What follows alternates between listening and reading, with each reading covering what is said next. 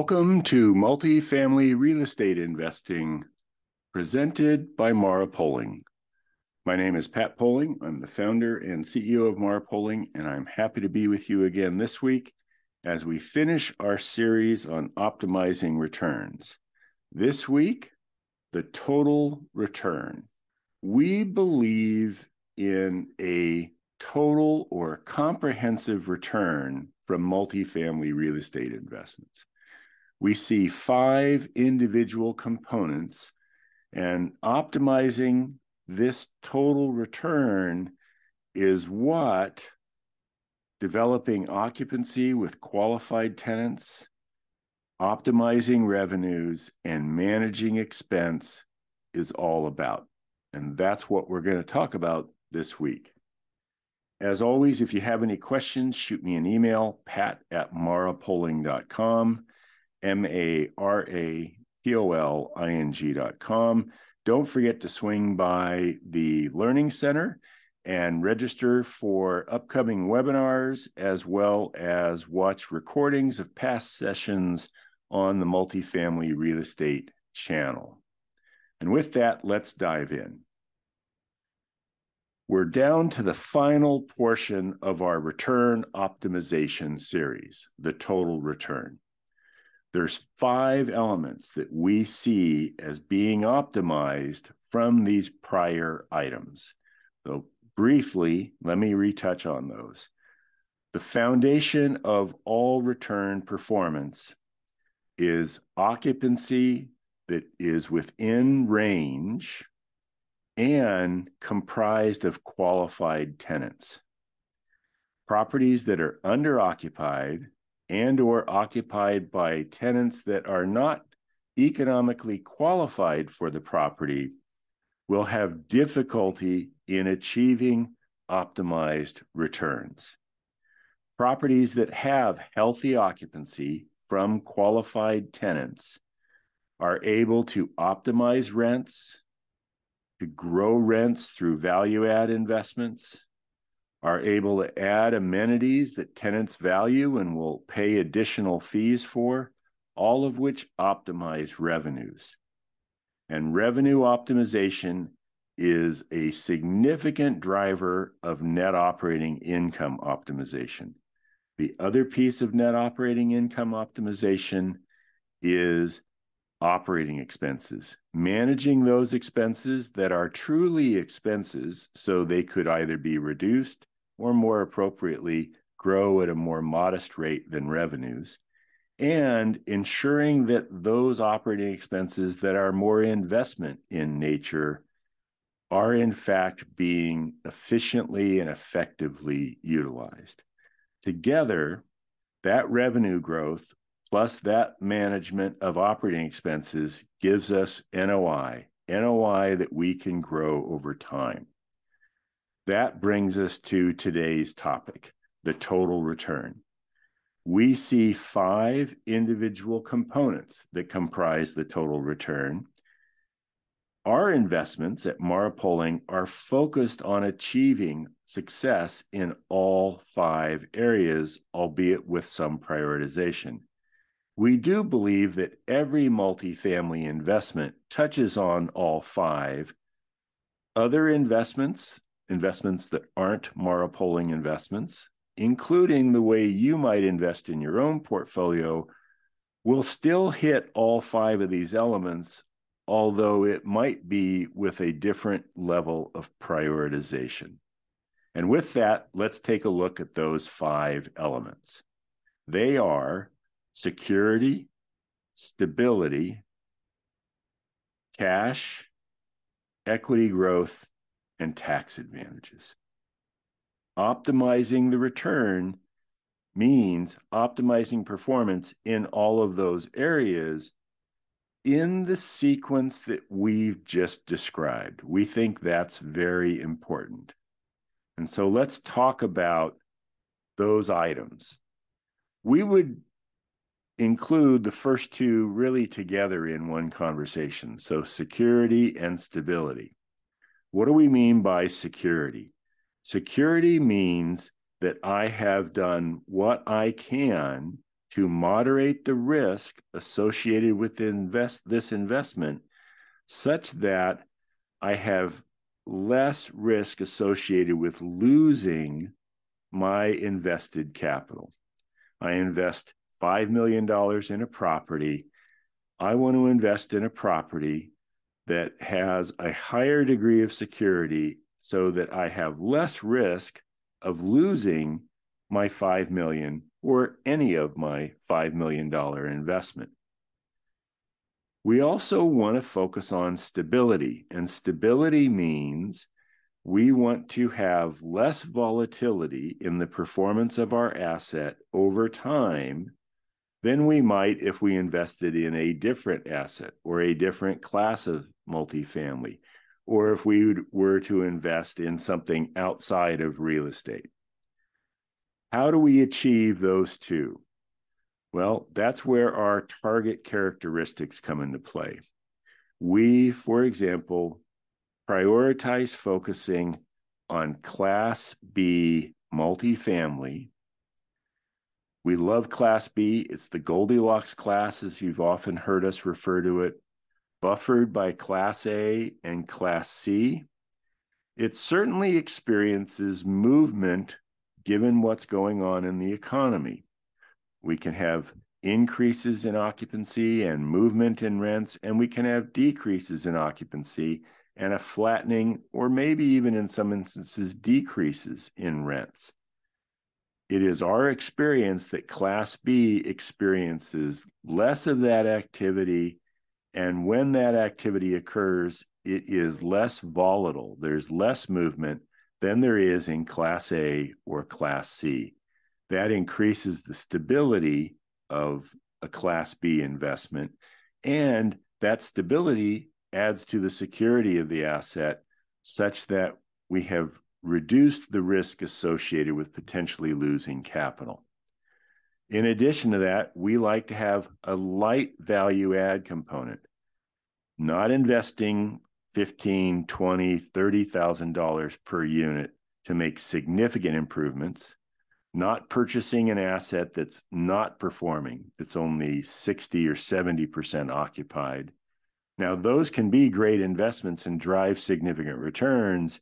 We don't believe they're as secure as investing in performing assets, assets that are, say, 90% or better occupied, that have a light value add component, 3000 5000 maybe upwards of eight or $10,000 a door, and that are going to deliver 10, 15, 20% rent growth for those improvements. We want to invest in markets that are stable markets that have generated baseline economic performance over time that's in line or better than U.S. averages. And we'd like to invest in markets that have diverse employment sectors so that if one sector is impacted by movement in the economy, the entire market is not overwhelmingly negatively affected. Those items allow us to have greater security and greater stability. That does not mean that there's no risk of loss of capital and it does not mean that performance is a consistent straight line with a positive slope of 1% or 3% or 5%. There is variability and there is risk. If we're looking for an investment that does not have those, then we want to invest in some long term government backed bond. Uh, and that's not going to give us the next elements of the return that we're looking for. So, first and foremost, we prioritize security and stability. We're big believers that you can't make money, meaning optimize cash and equity growth, if you're losing money. If we put $5 million into an investment and within the first 24 months we lose a million dollars, well, now we've got to make that million back just to get to even before we can then start generating a positive return much better to have the 5 million be safe and secure and take a lower rate of growth in our cash and our equity growth in the long run, we believe that actually produces a better overall return. So, security and stability, those two go hand in hand. Next are cash and equity growth. Cash performance is directly related to net operating income. When we purchase an asset, the debt service is put in place. Even if it's a floating rate loan, we have agreed to a set of terms that dictate what our debt service looks like over time. If it's an asset that we're managing, there's a management fee. If it's an asset that another sponsor is managing, there's likely a management fee. And if it's an asset you're managing itself, you may or may not take a management fee and structure that into your investment, depending upon how you're structuring what you're doing. NOI minus debt service minus any management fees is cash. So asset management fees and debt service are essentially set when you conclude the acquisition. Therefore, the way to grow cash is to grow NOI. And how do we grow NOI? We do it by having that secure, stable underlying occupancy and qualified tenant base. We then grow revenue through the light value add and the solid performance of that secure and stable asset. We manage expenses, in particular, those that are investment oriented expenses, so we get the greatest return from those. All of that gives us growth in net operating income, and that drives cash. Hand in hand with that cash growth is a growth in equity. As NOI grows, because our properties are valued as commercial properties, meaning a buyer is buying the asset, but they're really buying our revenue stream and our net operating income. As we increase the amount of net operating income, we increase the value of the asset. That increase in value is a return on that original investment. That $5 million we invested, if we were able over the course of five years to add $2.5 million in net value to the property, so that we were going to exit with $7.5 million, that gives us a 50% return over five years or about 10%. 10% is what we generally target for most of our assets. Now, one of the ways that we can optimize cash and equity growth is through those items I just referenced, through occupancy, uh, qualified tenants, revenue optimization, expense management.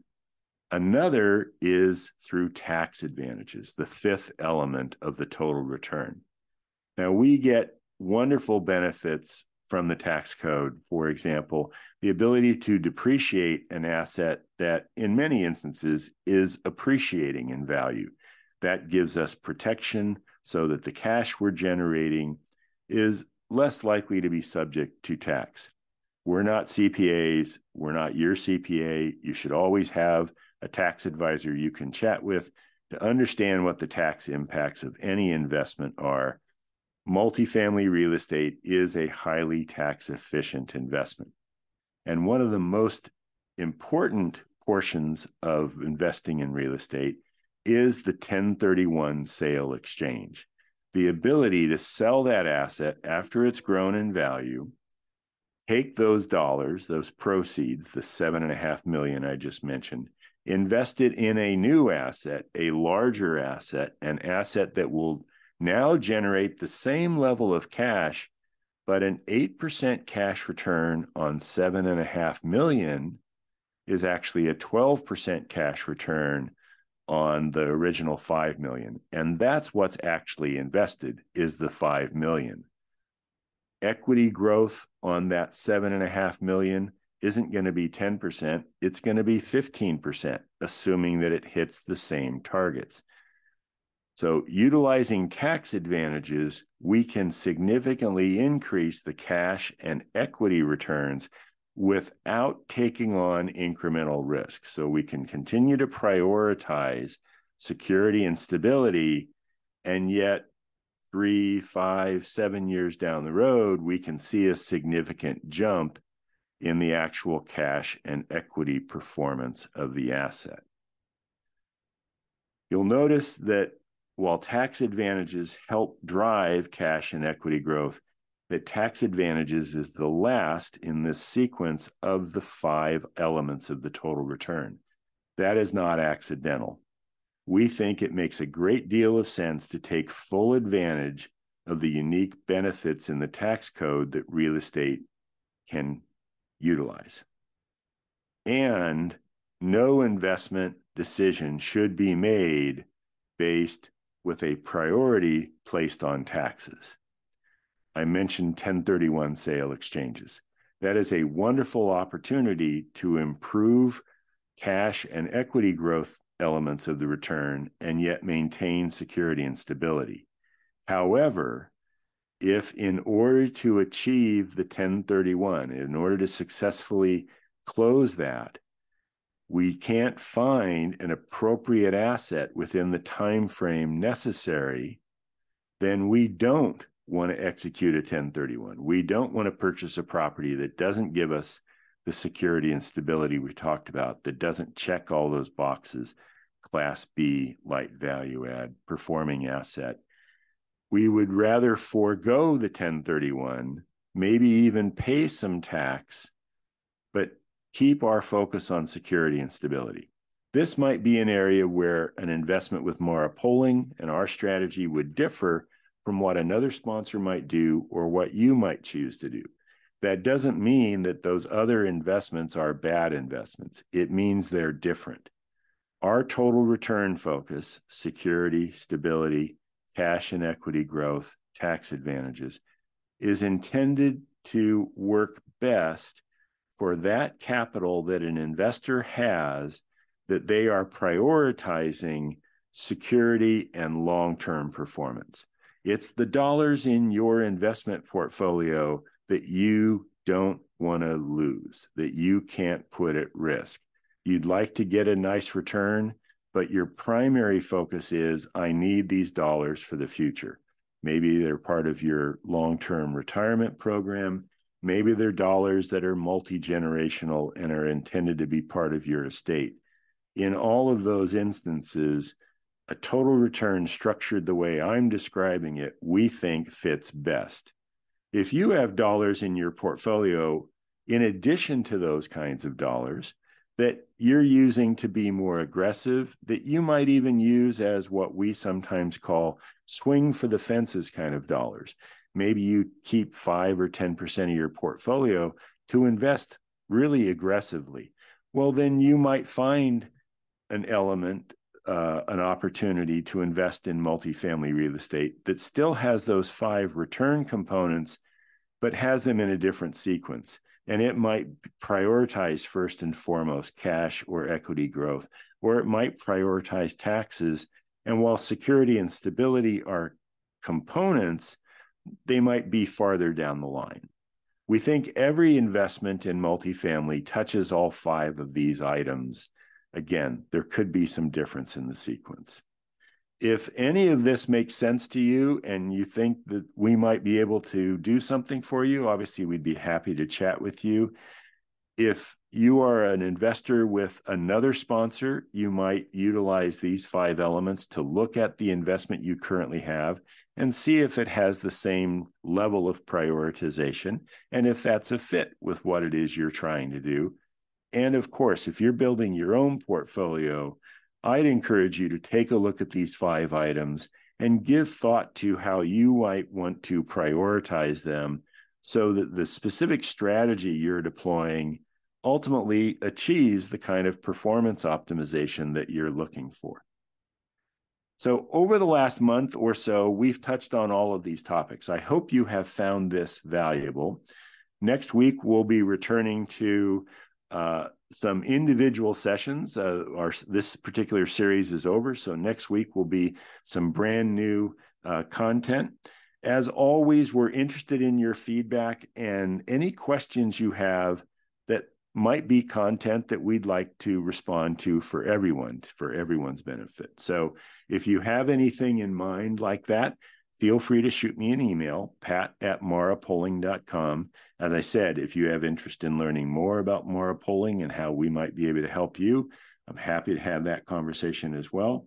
And please join us next week for another episode of Multifamily Real Estate Investing presented by Mara Poling.